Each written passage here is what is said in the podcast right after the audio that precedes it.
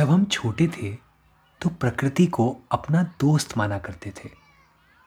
डालियों से झूलते थे, पेड़ों के तनों को बेवजह कस के गले लगा लिया करते थे।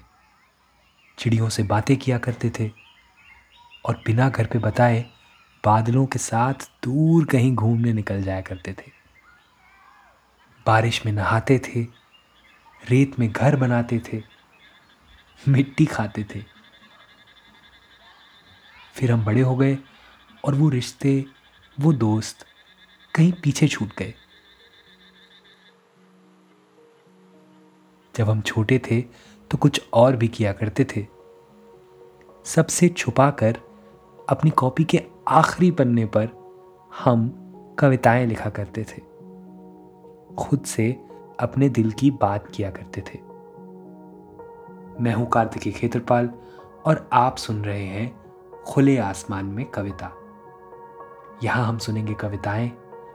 पेड़ों, पक्षियों, तितलियों, बादलों, नदियों, पहाड़ों और जंगलों पर।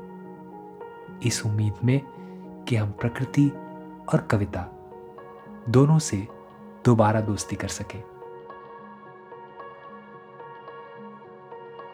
जुड़ने के लिए सब्सक्राइब करें और अपने दोस्तों के साथ शेयर करना ना भूलें।